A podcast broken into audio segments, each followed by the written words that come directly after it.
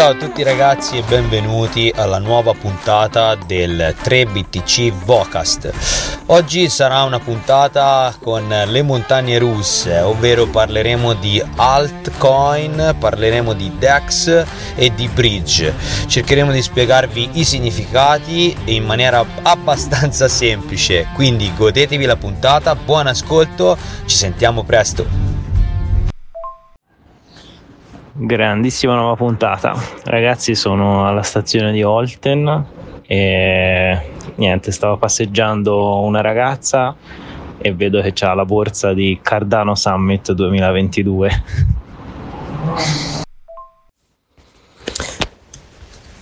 Oh, finalmente sta settimana ho letto una notizia interessante. Pare che in Texas il legislatore voglia aggiungere la regolamentazione su Bitcoin e le cripto in Costituzione, che è una cosa che secondo me andrebbe, andrebbe fatta. La gente ha il diritto di, di avere la privacy per Costituzione, quindi perché non metterci anche Bitcoin e le cripto nella Costituzione?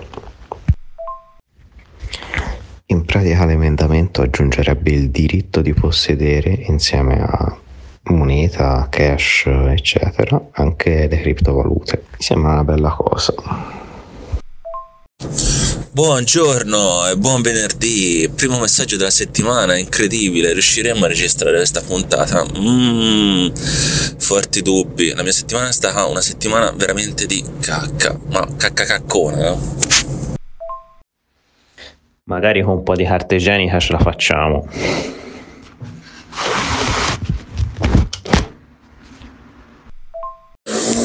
No, io a parte lavorare e fare quelle cose impreviste che sono capitate, non sono riuscito a fare nient'altro. Poi anche voi siete stati un bel po' sul morto, direi. Non ho sentito nessuno, a parte Don Vince che è normale, però te, Rom, sei proprio fuggito, anche, anche tu. E il mercato delle cripto in questa settimana non è stato un granché, eh, Bitcoin oggi è sceso fino ai 26.200 dollari, le alt eh, hanno toccato nuovi minimi, la maggior parte delle alt, mercato completamente in down. BTC ancora diciamo che tiene supporto sopra 25, però non, non è sicuro che riesca a tenerlo per tutto il fine settimana i mercati non sono un granché, la, l'occupazione, anzi le richieste di disoccupazione in America sono aumentate, lo spettro delle crisi bancarie è sempre all'orizzonte, il dollaro non l'ho visto, ma credo che l'index sia aumentato, non lo so, dovrei guardare meglio. Comunque, momento buono per continuare l'accumulo col pack, questo sicuro. Eh, come sai, io ho avuto un sacco di lavoro questo, questa settimana per via del merge aziendale. Sono tornato a casa due volte all'11, sono partito alle 6. È stata una settimana dura, ora dovrei avere un po' più di tempo.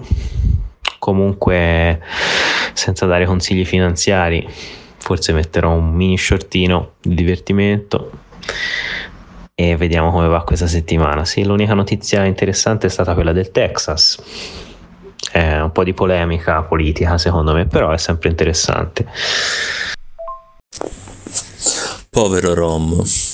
Comunque questa settimana anche l'inizio della discesa di BTC potrebbe essere dovuto anche al fallimento, o meglio, alla presentazione di istanza di fallimento da parte di Bitrex, che è un exchange eh, che aveva già delle problematiche con la SEC.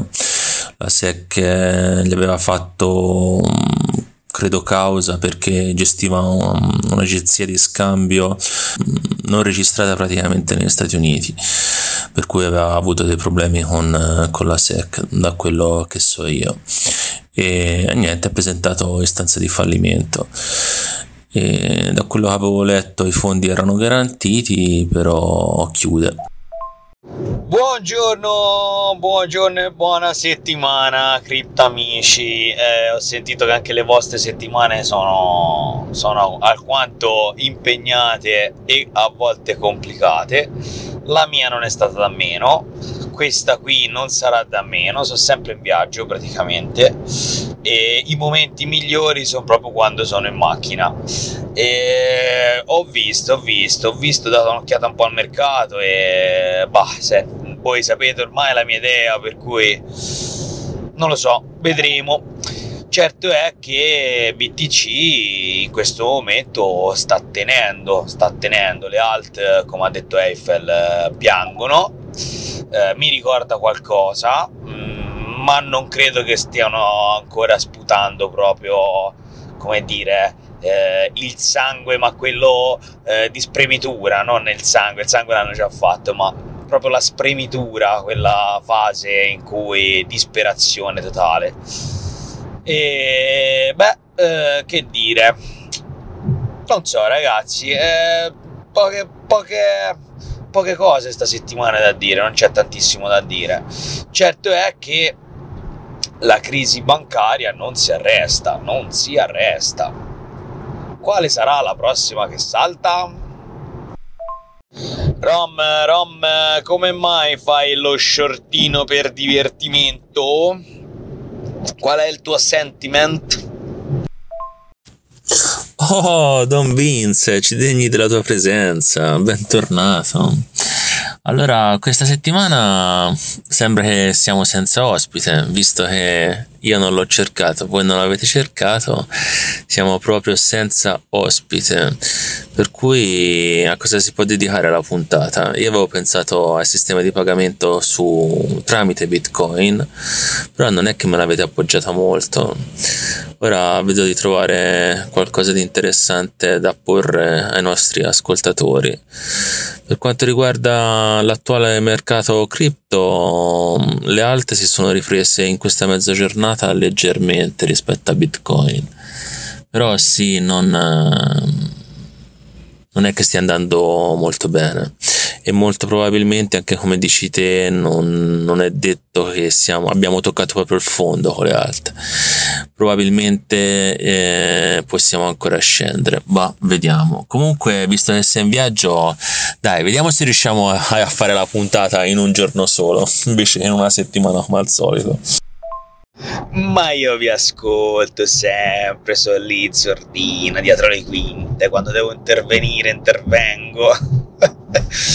Ascolta, eh, ti volevo chiedere una cosa, ma per questo plan B eh, ce l'abbiamo fatta a trovare questi biglietti? Come siamo messi? Eh? Perché veramente a me piacerebbe andare, eh? andare anche con rappresentanza, insomma, dei tre BTC, BTC, BTC.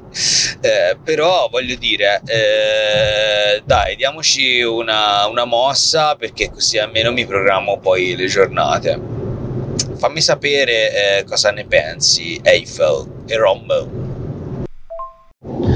Certo stavo guardando progetti come Ada Cardano, come DOT, ovvero Polkadot. Eh, stanno veramente a prezzi molto interessanti, eh? proprio wow, wow, wow. Viene quasi la voglia di sganciarci un cippino come l'hanno chiamato i, cip- i youtuber. Gli youtuber il cippino. Oi oi oi oi oi ti prego fermami. Avete sentito? Eh? erano tutti gli alert mi hanno fermato. Ragazzi, ho appena ricevuto un, eh, un, messaggio dallo zio di Brooklyn che mi ha appena detto che ce lo diceva che nella puntata precedente che BTC avrebbe avuto una flessione fino a quel livello e mi ha mandato la foto del grafico. Grande zio, grande, grandissimo zio di Brooklyn. Grazie, eh. Quando vuoi intervieni pure. Bella a tutti. Eh, per me va bene parlare di sistemi di pagamento. C'ho anche un aneddoto che mi è successo proprio oggi da raccontare. Stavo studiando machine learning, mi sto documentando, studio un po' da autodidatta, non ho ancora fatto corsi a riguardo e quindi avevo un problema, ho preso un tutor eh, su un sito online, un ragazzo indiano e questo sito del cazzo non funzionava per i pagamenti, mi dava problemi con i pagamenti. Allora gli ho detto, ma eh, come vuoi che te li mando? Insomma ti devo pagare, mi hai assistito, mi hai risolto il problema, mi hai insegnato, ti pago. E lui mi fa, ma eh, ci sono diversi sistemi, io ma se te li mando con Lightning Network e lì l'ho visto panicare, questo ha panicato, ha fatto no no no no, in India è vietato. E faccio, ah cazzo scusa, non lo sapevo, cioè se è vietato, sti cazzi. E poi fa, ah no, cioè non è che è vietato, è che se poi li ritiro ci devo pagare un sacco sopra. Quindi in India, ora vi voglio documentare un po' com'è questa storia. E, ehm, e quindi questo ha panicato e è stato divertente. Mi documenterò e vediamo se riesco a saperne di più su questa cosa. Voi che sistemi di pagamento volete, mm, di, di cosa volete parlare? Avete visto ragazzi che bell'evento, l'Encrypted Conference che faranno 10-11 eh, giugno in Ucraina? Ho visto che c'è un sacco di eh, personaggi, tra cui il eh, CEO di, mm, di Uno Inch, c'è il CEO di Trust BitKeep, c'è il Director Content. Insomma, bell'evento, si potrebbe anche seguire. Eh? Grande Don Beans, vedere 5 messaggi di fila da te in questa giornata di pioggia, mm, quasi mi escono le lacrime, mi commuovo. Allora, per quanto riguarda Lugano Plane B, che è in previsione di date, era se non erro a ottobre, ok? Il 20 e il 21 ottobre 2023 a Lugano abbiamo tre prezzi al momento. 99 franchi per il biglietto student 199 franchi che credo qualche mese fa o giù di lì il prezzo di partenza era su 159 mm, se mi ricordo bene. Il biglietto PIR cioè pera. E poi c'è quello Cypherpunk a soli 1699 franchi. Ah, chissà quale si prenderà. Ora però il prezzo di 199 franchi credo che sia limitato a una determinata data. Ok, infatti scrive The First Wave of Tickets, il mio inglese è tanta roba, è avviabile per uno special price fino al 3105 2023 eh, ragazzi, ho fino a esaurimento scorte, ah, per cui possono anche esaurire le offerte dei biglietti a prezzo di 199. Io lo comprerei, si può comprare con crypto o con uh, cash. Questo è indifferente, preferirei comprarlo con eh, BTC uh, sulle Year 1 o Lightning o Tether compriamo dai perché io ci voglio andare 199 franchi eh, Lugano Plan B io cioè da buon italiano sa tanti soldi però l'altro anno si pagò 100 franchi con l'offerta del Bip Show ma non credo che quest'anno facciano chissà quale sconto per cui comprerei e, e c'è ancora poco tempo voi che fate? venite? Eh, de, venimo sì che venimo. Almeno io, io, io, io vengo sicuramente. Faccio 3-4 passetti e sono lì. No, dico sì, prenotiamolo, dai, prendiamolo. E a proposito di pagamenti, quindi ovviamente sarà Lighting Network. Eh già. Compriamo BTC basso, aspettiamo che rialzi un pochettino così ci facciamo lo sconto da soli. Io voglio venire, non so se riesco con lavoro o se addirittura me lo pagherà la ditta e verrò con la ditta a quel punto. Però vorrei andare. Ragazzi, devo dire che c'è un sole che spacca le pietre e quindi mi consola il fatto che dove arriverò c'è la pioggia e da dove sono partito c'è la pioggia. Almeno mi faccio questo bel viaggettino così, abbronzandomi. Compra basso, vendi alto e compra il ticket del plan B. Ah sì, ho guardato l'Encrypted Conference 2023 in Ucraina, uh, Boost Web 3, um, ehm, è il primo giugno e il 2 giugno.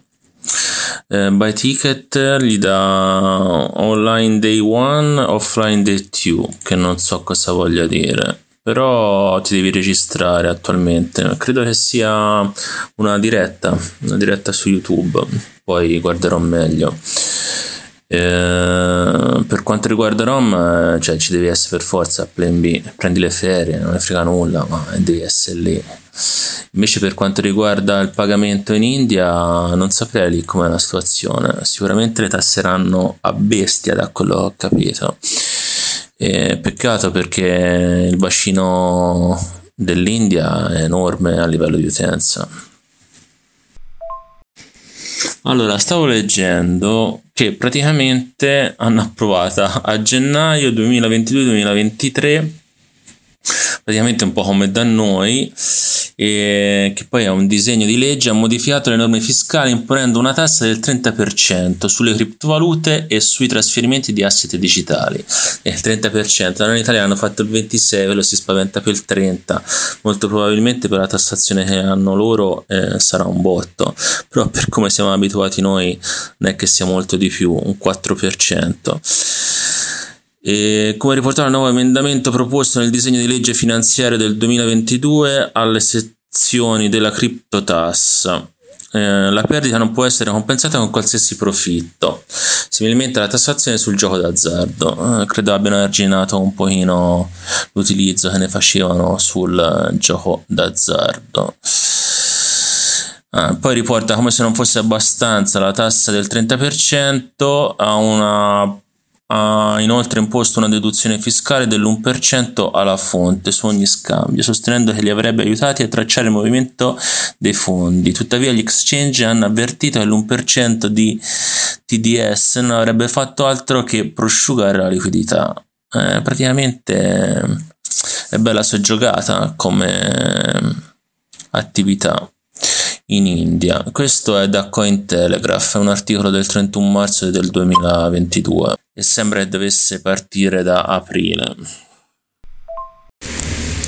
Infatti viene riportato da un Twitter da una persona che si chiama Satvik Vishwanath, non so come si possa pronunciare, se c'è qualche indiano all'ascolto mi scusi, che riporta che non è legale comprare e vendere criptovalute in India, ma abbiamo previsto la tassazione rapportandola alle vincite delle scorse dei cavalli. Eh, praticamente la tassano come se fosse un gioco d'azzardo. Ha più a che fare con il loro punto di vista che con le tasse. Eh, e come al solito, per concludere, hanno fatto proprio eh, allo stesso modo che abbiamo fatto noi in Italia. L'articolo conclude dicendo: In India la nuova politica fiscale sulle criptovalute è stata finalizzata e approvata nel giro di due mesi, nonostante il Ministero della Finanza debba ancora offrire un framework normativo dedicato al mercato nascente, malgrado anni di rassicurazioni a riguardo. Diversi cripto imprenditori nel paese credono che ne conseguirà una fuga di cervelli di talento e che i trader tenderanno a rivolgersi ad exchange decentralizzati e piattaforme straniere per condurre le loro operazioni. È quello che avviene in Italia, niente di nuovo. Inserisco l'articolo di Cointelegraph nelle nostre note del Vocast. Eh? Grazie Cointelegraph. Eh sì, stavo guardando e hanno vari scaglioni in India. Partono dal 10%, arrivare sopra il 30%, però la media è il 33%. Quindi si vede che in qualche modo sto ragazzo rientrava in un reddito basso e non gli andava di pagare il 20% in più di tasse sul suo 10%. Oh, mi raccomando, quando andrete a comprare il biglietto per Lugano Plan B, eh, a un certo punto eh, prima di comprarlo vi chiederà la compagnia la vostra compagnia e voi dovrete mettere 3btc.it eh, mi raccomando perché poi lo voglio vedere scritto sul biglietto anzi sul pass sul beige sì, ma dal discorso che ti aveva fatto si era capito benissimo. Comunque sia, gli scaglioni sono bassi rispetto a noi in Italia. E si vede che si spaventava proprio per quello, perché doveva pagare, come dici te, il 20% in più di tasse. Ragazzi, voglio un indiano come ospite del 3BTC Show Podcast prossimo per sapere cosa ne pensa. Eh, sarà difficile trovare un indiano che parla italiano e sia informato di queste cose in India, di cosa succede in India. Dai Rom, dai, dai che ce la fai, dai, te la facci l'indiano italiano. Allora ragazzi, stavo ragionando in questo viaggio, no? Eh, e mi sono fatto un bel viaggio, un viaggio nel passato, nel passato di Bitcoin, eh, passato recente ovviamente, perché si parla della bull run eh, famosissima del 2017. Eh, mi sto gasando perché comunque sia cioè, ve ne rendete conto? Sinceramente siamo, siamo ancora in un punto spettacolare, un punto spettacolare, cioè, mh, sono già gasato per quando tutti riparleranno di progetti, progetti alle stelle, pump del 60-70%, continui, quindi di giorno in giorno, cioè ragazzi, ma siamo vicini, cioè non siamo così lontani ormai, a prescindere che possa scendere ancora un po' eh, o comunque che, che, passi anche un altro sei mesi, un anno, ma che me ne frega, ma nella realtà dei fatti oggi sto veramente, cioè, sto veramente realizzando che comunque ci siamo, cioè ci siamo, siamo qui, siamo dentro e a breve comunque sia ci sarà una grande soddisfazione, ne vedremo veramente delle belle. E niente, vi volevo rendere partecipi e sono quasi arrivato e, e da ora in avanti ogni giorno penserò a questa cosa qui, che sarà un giorno in meno alla grande rincorsa, la grande salita, la grande burrana, grande to the moon, eh? che poi to the moon non è mai, però cioè, ci regala sempre delle grandissime soddisfazioni, Bitcoin e tutto il mondo cripto. E con questo ragazzi per oggi vi saluto. Ciao! Vedo che stasera l'hai presa bene, eh? con uh, Bitcoin invece che va sotto i 26.000 e fa uno spike tornando ai 26.5. Interessante ragionamento. Bah, cosa ci aspetteremo dal futuro sarà abbastanza imprevedibile. Speriamo che sia così, speriamo di rivivere l'ennesima bull run anche se purtroppo non è affatto detto.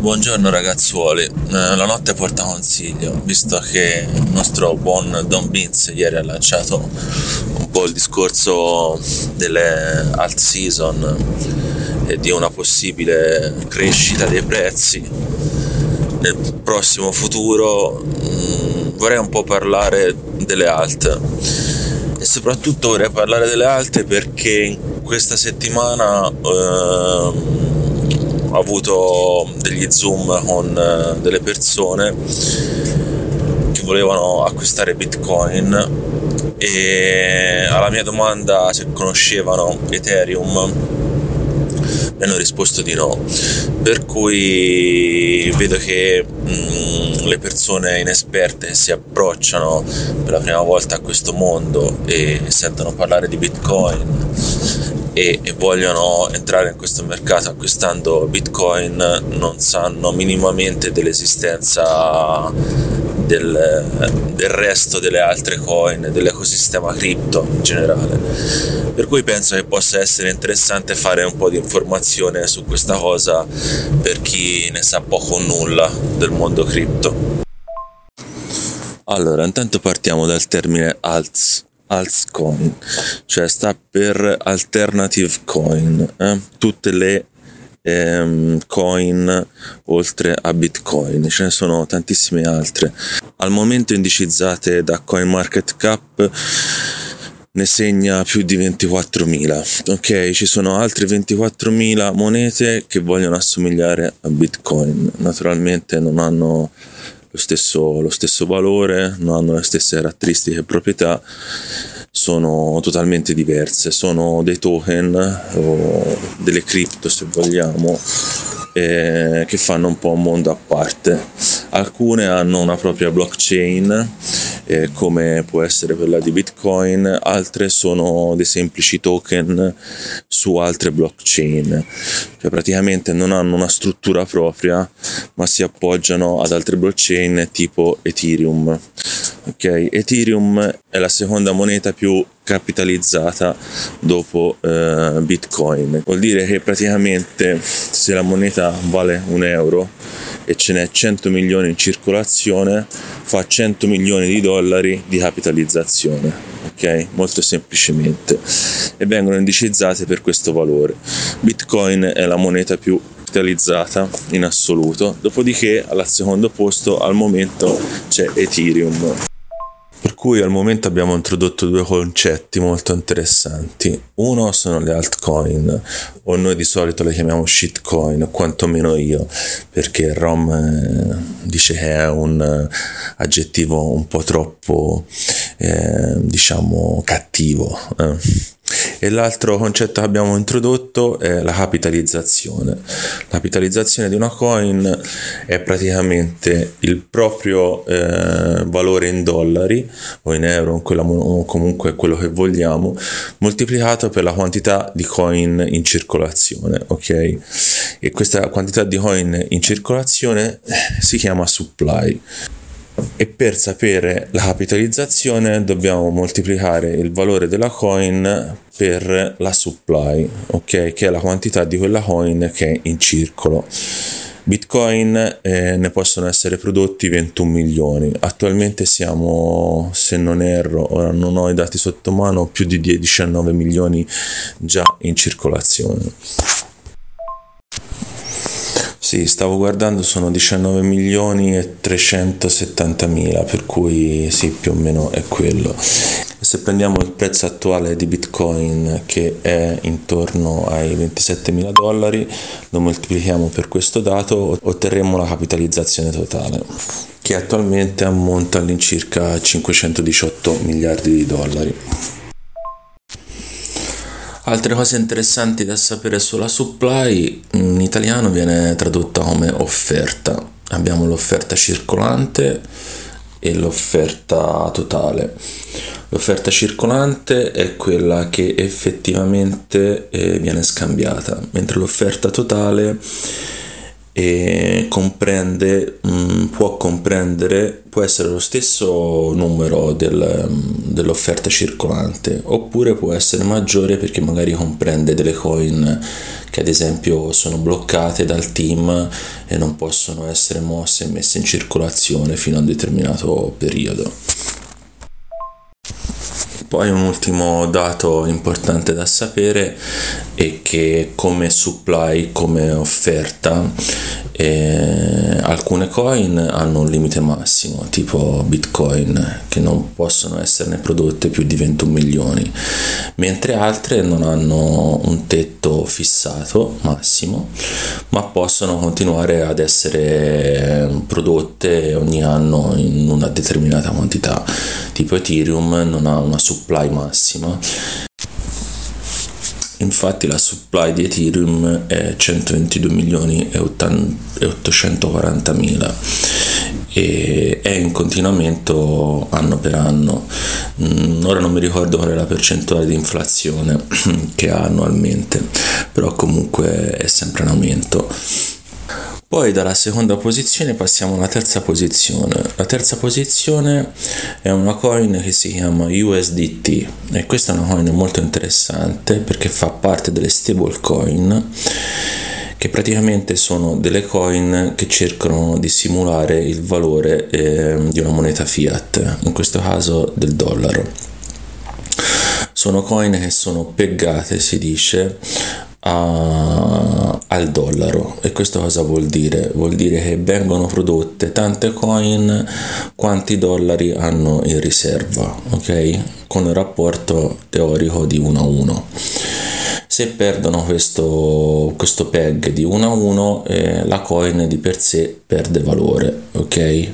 Praticamente non sarà più eh, un dollaro ma scenderà. A volte si vedono dei piccoli cali di USDT che possono andare a 0,98 0,97 abbiamo avuto anche altre stablecoin che sono collassate tipo quella di Luna, di Luna che ha portato praticamente l'ecosistema alla rottura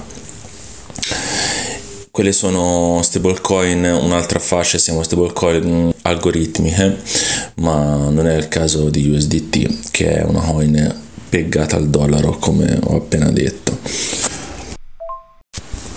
Queste sono coin molto importanti per il mercato cripto o comunque il mondo cripto perché possono venire utilizzate per spostare il proprio valore mm, che abbiamo nelle nostre coin in un valore stabile in momenti del mercato che mm, i prezzi scendono velocemente. Questo ci permette con poche movimentazioni di mantenere il valore attuale che abbiamo delle nostre coin.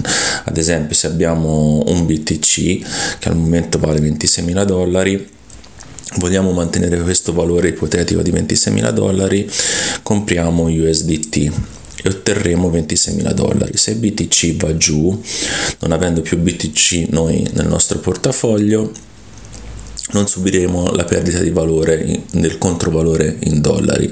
Mettiamo caso va a 22.000 bitcoin, noi nel nostro portafoglio avremo sempre 26.000 dollari di USDT che ci permetteranno se vogliamo di ricomprare bitcoin e a questo punto ricomprandolo a un prezzo di 22.000 dollari non avremo più un bitcoin ma avremo un bitcoin e qualcosa Ok, benissimo. Ora arriviamo alla quarta posizione del coin market cap, che è una coin denominata, come potete notare, BNB. Ok, questa coin è di un exchange, praticamente è stata coniata da un exchange che si chiama Binance. Ok, questo exchange al momento è il primo mm, exchange al mondo come volumi praticamente è quello più utilizzato da tutti. Effettivamente è un ottimo exchange eh, che nel tempo ha investito molto per creare questa, questa coin. Questa coin è, che è praticamente un, un, ecosistema un ecosistema sulla BSC chain ok? Che è la sua blockchain questo ecosistema permette di fare un, una moltitudine di cose. È gestito da è gestito. Ehm, diciamo che questo ecosistema per fare delle transazioni all'interno di questo sistema viene utilizzata una coin che è appunto quella di BNB ok arriviamo al quinto posto che abbiamo, troviamo un'altra stablecoin che si chiama USD Coin in pratica USDC, che è una stablecoin eh, creata da Coinbase. E poi arriviamo al sesto posto con XRP, che sarebbe Ripple, e poi al settimo con Cardano, che è denominata ADA, e poi c'è Dogecoin. Dogecoin è probabilmente chi entra, o meglio, probabilmente per chi è entrato da poco nel mondo dei cripto ne avrà sentito parlare perché la meme coin di Elon Musk e non, non dico che sarà famosa quanto bitcoin ma poco ci manca eh, diciamo che abbiamo introdotto un po' di coin, un po' cosa sono le altcoin, la supply e quant'altro, il valore delle coin e spero di avervi dato un po' una maggior delucidazione sul sistema alt e cripto.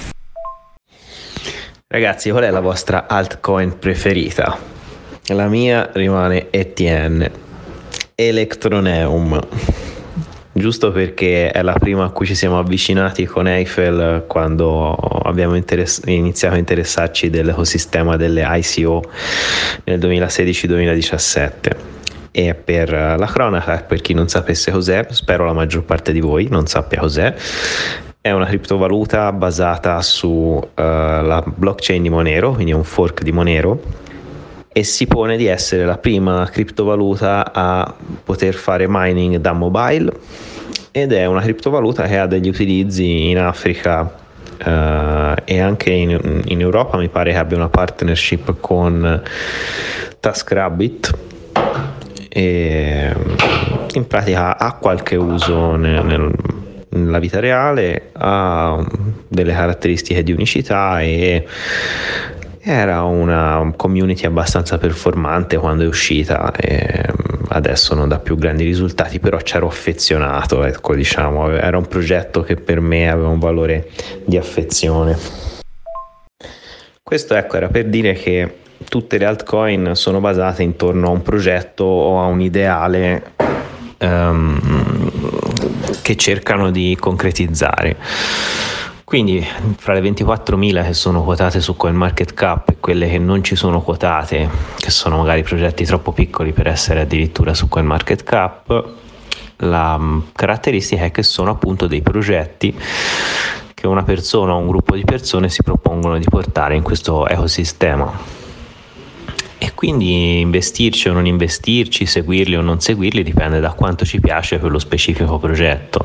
E si va da progetti che non hanno un gran valore concreto come può essere Dogecoin che è una criptovaluta nata intorno a un meme di cui parlavamo prima e che l'unico valore che ha è la community che si diverte diciamo a sviluppare intorno a, questo, a questa bandiera, a questo cane che fa da meme, da mascotte della criptovaluta, fino a ehm, altcoin come Ethereum, che è quella più eh, quotata, più, con più market cap, che ha invece de- degli ideali e degli obiettivi tecnologici molto ambiziosi e con un grande potenziale, diciamo.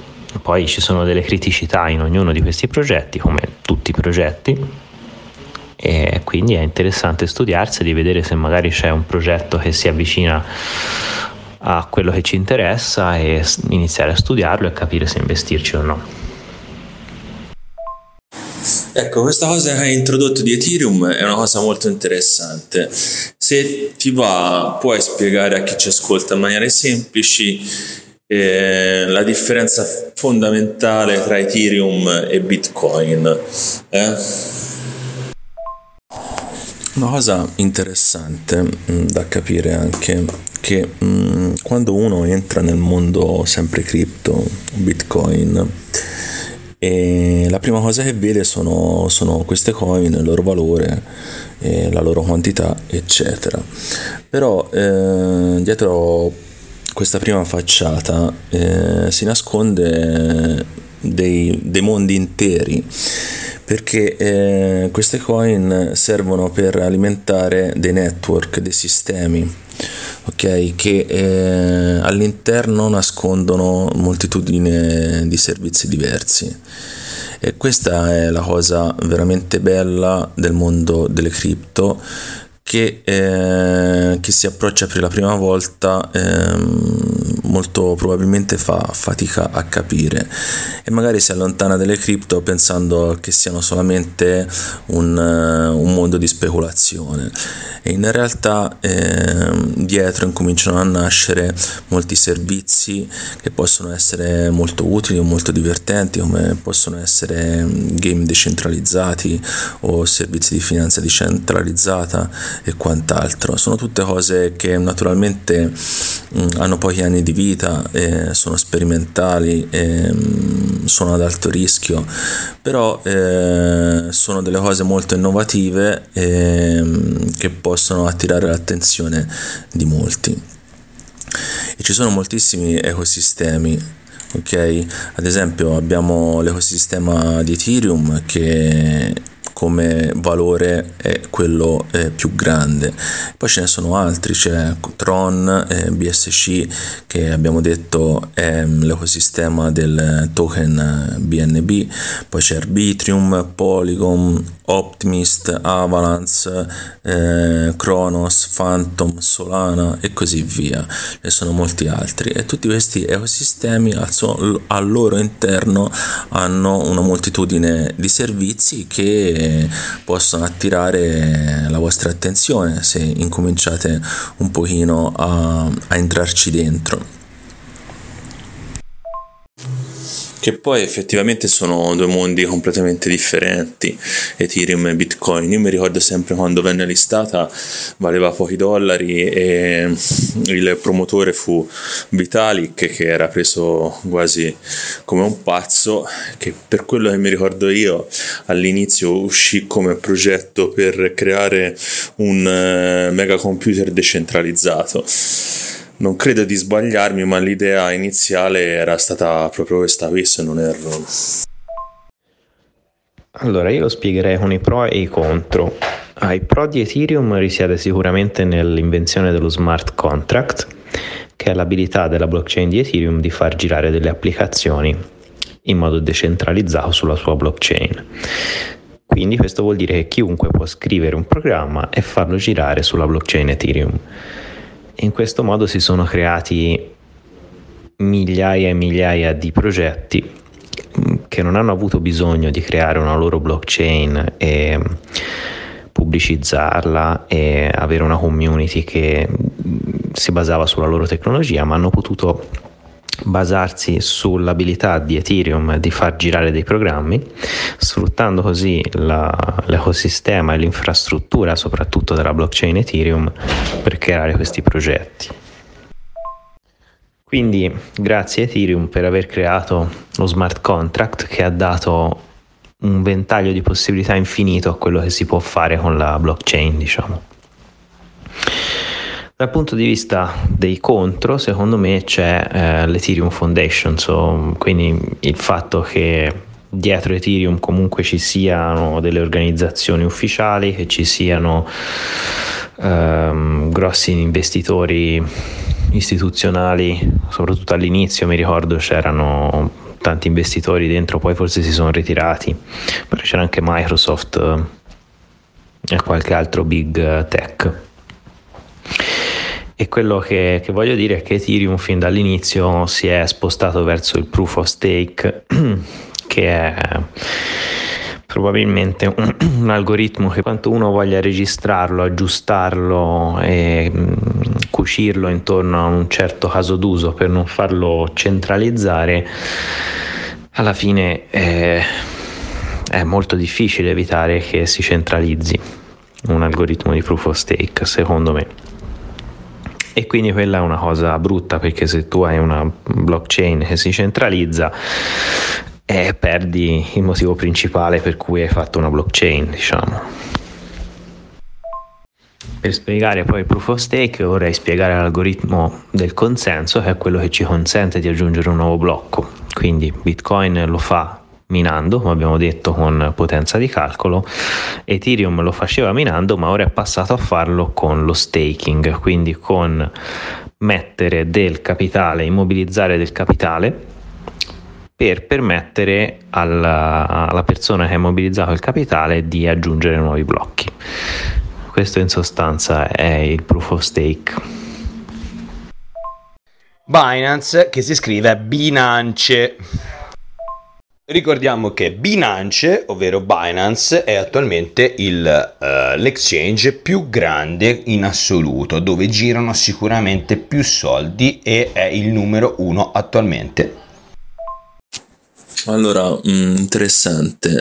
Una domanda, quando intendi scrivere un programma sulla blockchain, eh, cioè cosa vuol dire? Cosa posso fare? Posso realizzare un'applicazione tipo, che ne so, un programma per fare disegni eh, o le funzioni che ho a disposizione per scrivere questo programma all'interno della blockchain sono strettamente limitate ad alcune funzioni? E poi quest'altra cosa del passaggio da POV a POS, dal sistema di consenso che è cambiato. Eh, sembra che abbia portato a delle problematiche riscontrate solo negli ultimi giorni di rallentamenti e di creazione dei blocchi. Ho visto che c'è stato un rallentamento ieri, ieri l'altro, di 25 minuti sulla creazione del blocco. Sai da cosa può essere dipeso o non lo sanno nemmeno loro? Che poi stranamente va di pari passo con la gestione della mempool di Bitcoin grazie agli ordinals, eh? quella specie di NFT che poi non sono degli NFT ma sono delle immaginine del cazzo inserite nella blockchain di Bitcoin che tra le altre cose stanno facendo guadagnare fee mostruose ai miners più di quanto loro guadagnino con la ricompensa del blocco. Ma se c'è gente che le paga le fee, il mercato funziona così. Poi per quanto riguarda le congestioni e i ritardi, bisogna puntualizzare che la congestione su Bitcoin e la congestione su Ethereum hanno due nature diverse, probabilmente perché la congestione su Bitcoin è portata dagli NFT, per cui la blockchain non è pensata. e che la maggior parte dei puristi si augurano che finisca presto, ovvero gli utenti stanno cercando di inserire delle immagini nella blockchain Bitcoin, che è una cosa che è sempre stata possibile, ma per cui la blockchain, la blockchain, non è stata pensata e quindi questo va a deterimento della velocità e, della, e dell'economicità delle transazioni. Mentre su Ethereum non si sa di preciso, non ho trovato ancora grandi informazioni, a me è sempre sembrato difficile mantenere un ecosistema in cui non hai i miner che ti possono aiutare con l'esecuzione degli smart contract. Quindi secondo me quando c'era il proof of work Ethereum era probabilmente più stabile dal punto di vista della potenza di calcolo però eh, non ho approfondito questa questione, quindi per ora non si sa perché eh, la rete Ethereum si è rallentata. La mia intuizione è che sia legato al fatto che con POS probabilmente c'è stato un calo di convenienza a essere un nodo Ethereum per qualche ragione, però non, non lo so.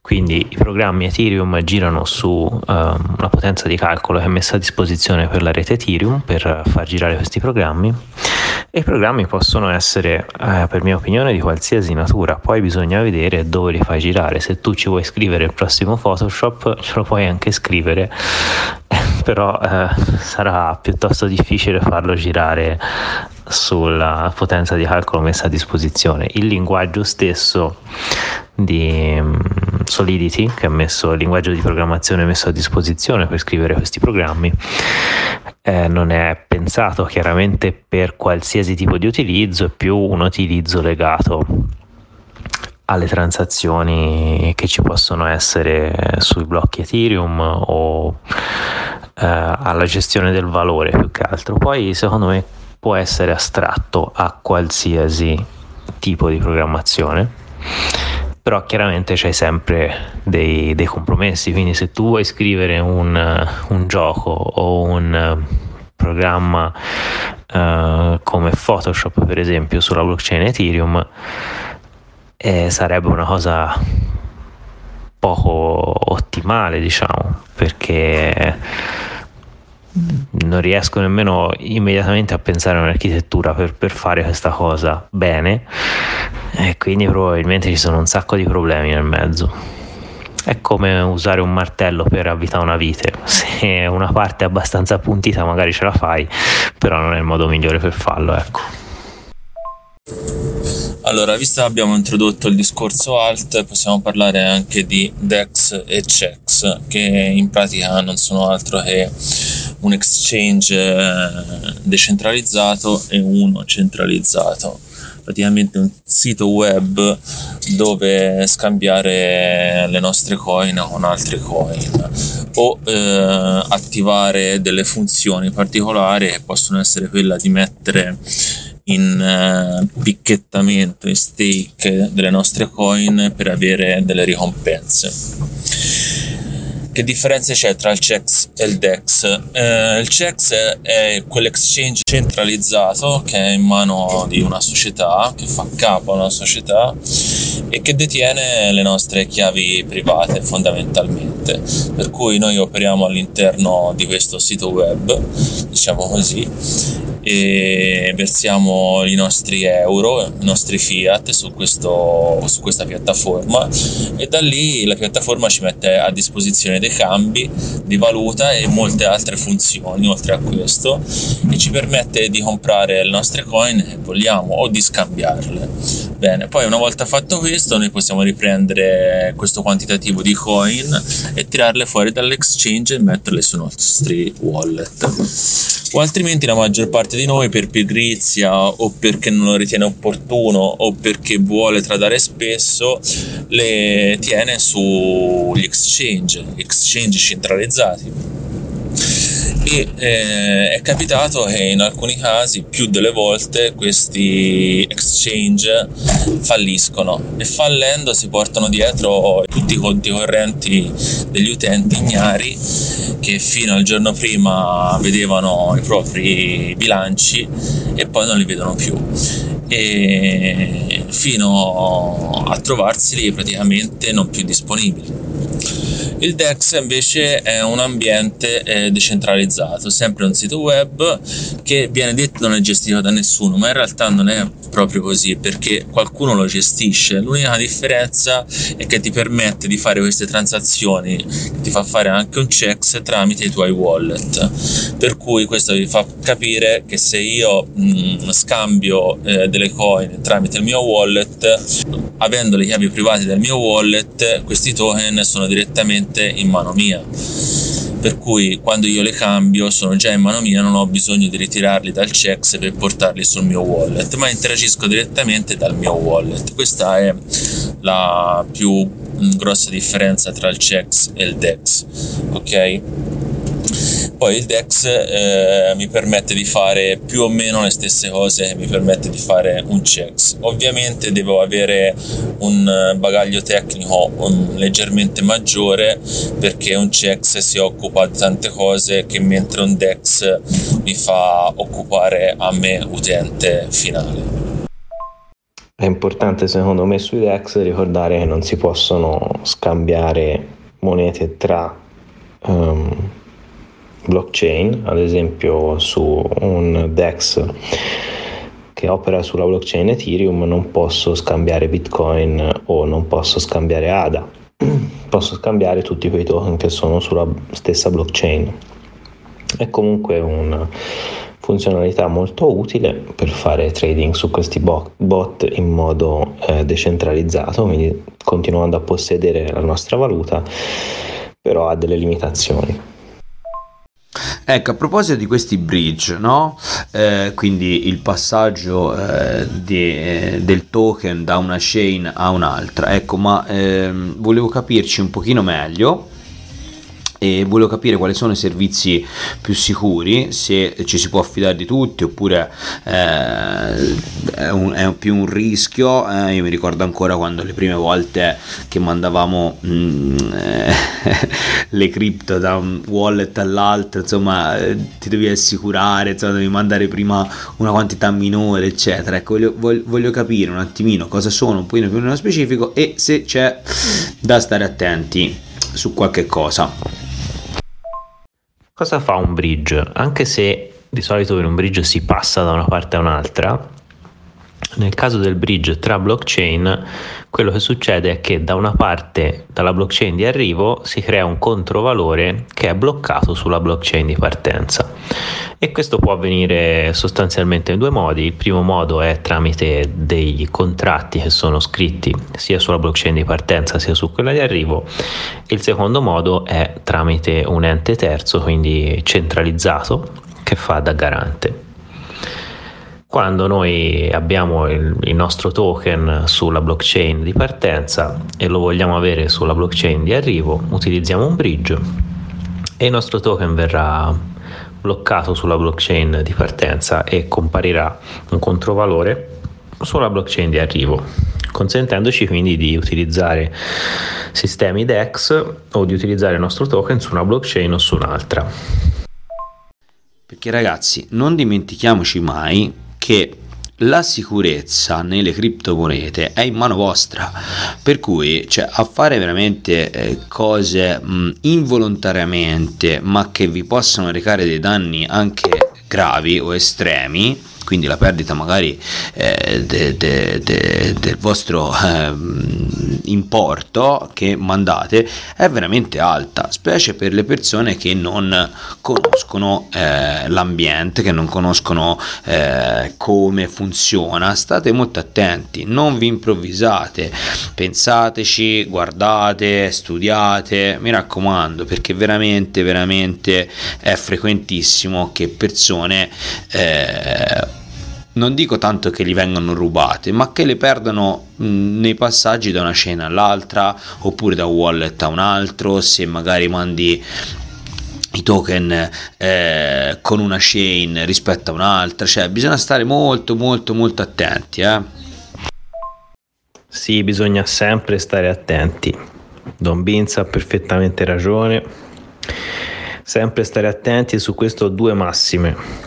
Una del mio babbo che dice CGCM, ovvero c'è gente, c'è morta, e una del grande saggio Locco Baolong che dice la vita essere tempesta, prendele in culo essere lampo. Intanto Bitcoin sembra aver eh, toccato un suo minimo e abbia leggermente rimbalzato, ma non so come la vedete voi ragazzi, però questa situazione è veramente veramente in bilico, eh? siamo proprio sul classico filo, sul classico capello, eh? E non la vedo molto tranquilla. Eh? Vediamo un po' nei prossimi giorni, inizio settimana, vediamo un po' come si comportano. Eiffel, dacci un eh, ragguaglio sui mercati tradizionali eh? e dici un po' come, come la vedi questa settimana. Sì, alla fine i bridge non sono altro che dei ponti che permettono di mettere in comunicazione eh, informazioni tra le varie blockchain. Poi quello che succede bene è da vedere ogni singolo contratto o comunque ogni checks cosa permette di fare. Comunque diciamo che la funzione principale è quella di collegare due chain eh, che hanno regole diverse, anche se, sono sim- anche se possono essere simili utilizzo un servizio eh, che si appoggia a um, molteplici bridge, si chiama Rango, Rango Exchange, che è ancora in versione beta, però è molto utile perché supporta un quantitativo di chain elevato, oltre 40 blockchain, fra, fra cui le più utilizzate, Ethereum, BSC, Avalanche eh, e, e tante altre e oltre a mettere in comunicazione le varie chain permette di scegliere percorsi più veloci e con eh, minori fee da pagare perché ovviamente quando passiamo da una scena all'altra ci sono delle fee eh, che si sommano per cui bisogna stare anche un attimo attenti al quantitativo di coin che vogliamo passare perché a volte uno se passa pochi dollari c'è più il rischio che paga più fee di quello che, che vuole passare tutto lì poi magari con il tempo faremo maggiori delucidazioni sul, sull'ambito dei, dei, bridge e dei DEX decentralizzati.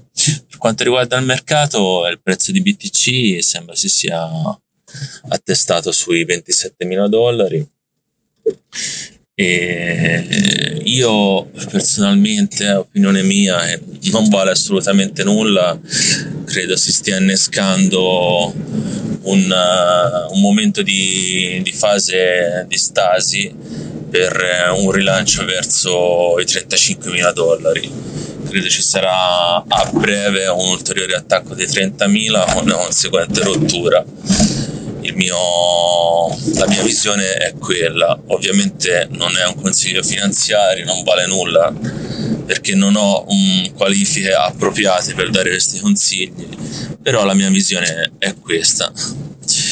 Sì, cioè, vedo delle grosse possibilità di rompere 30.000 e attestarsi sui, sui 35.000 dollari. E questa è un po' la mia visione di mercato perché anche i tassi sembra che per la prossima assemblea ci sarà una pausa dei tassi. Non si parla, da quello che ho letto, di tagliare tassi, ma di fare, di fare una pausa e questo credo che porterà a un aumento di fiducia sul mercato.